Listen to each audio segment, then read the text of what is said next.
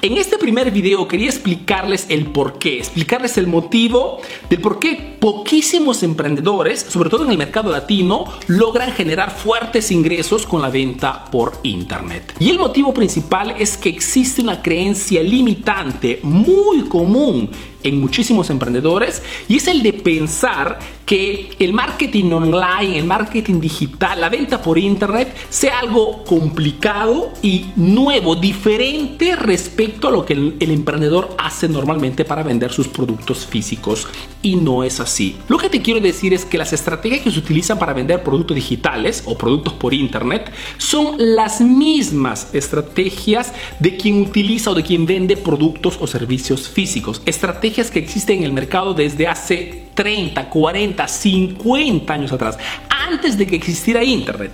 Solamente que son estrategias que han sido modificadas, que han sido eh, acomodadas, ajustadas al tema de Internet. Por ejemplo, ¿no? Si habláramos de 30 años atrás, antes de Internet, ¿qué cosa tenía que hacer un emprendedor que quería, por ejemplo, vender productos físicos? Por ejemplo, zapatillas. Algo simple ejemplo de la zapatilla porque es un producto simple que todos tenemos en casa y sobre todo fácil de visualizar, ¿no?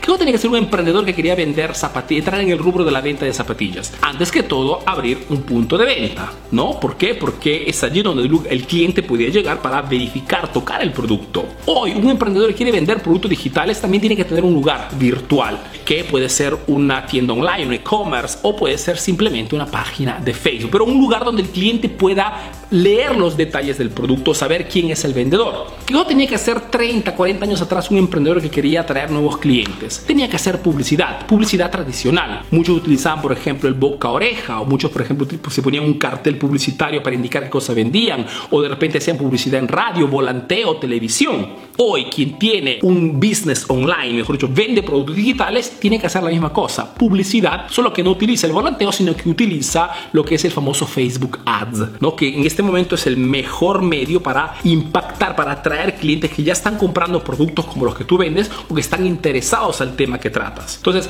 como puedes ver, las, las estrategias, las intenciones son siempre las mismas, solo que cambian los detalles según el mercado donde quieres trabajar. El punto es que el mercado en estos últimos años ha cambiado totalmente. Por ejemplo, 30 años atrás, cuando un emprendedor quería comprar algo, o preguntaba a sus amistades físicamente, o salía de su casa para tomar información, ¿ok? Verificar ofertas, verificar precios en el mercado, en el centro de la ciudad, porque no existía internet. Hoy, un emprendedor que quiere comprar algo, normalmente, ¿qué cosa hace? Entra a las redes sociales y pregunta allí. O si no, va a tiendas específicas que ya conoce o que sabe que encontrar el producto y busca información allá adentro. Y es por este motivo que empujo siempre a las personas a que estén presentes sí o sí en internet. Porque si no estás presente en internet o no creas un negocio digital, corres el riesgo de desaparecer en los próximos meses. Resumen de todo esto, el marketing online, el marketing digital, la venta de productos digitales no es una novedad, no es más complicado de lo que ya estás haciendo en este momento. Se trata simplemente de modificar las estrategias que ya estás utilizando en este momento con el nuevo mercado. Yo espero que este pequeño tip haya sido útil, te haya aclarado un poquito las ideas.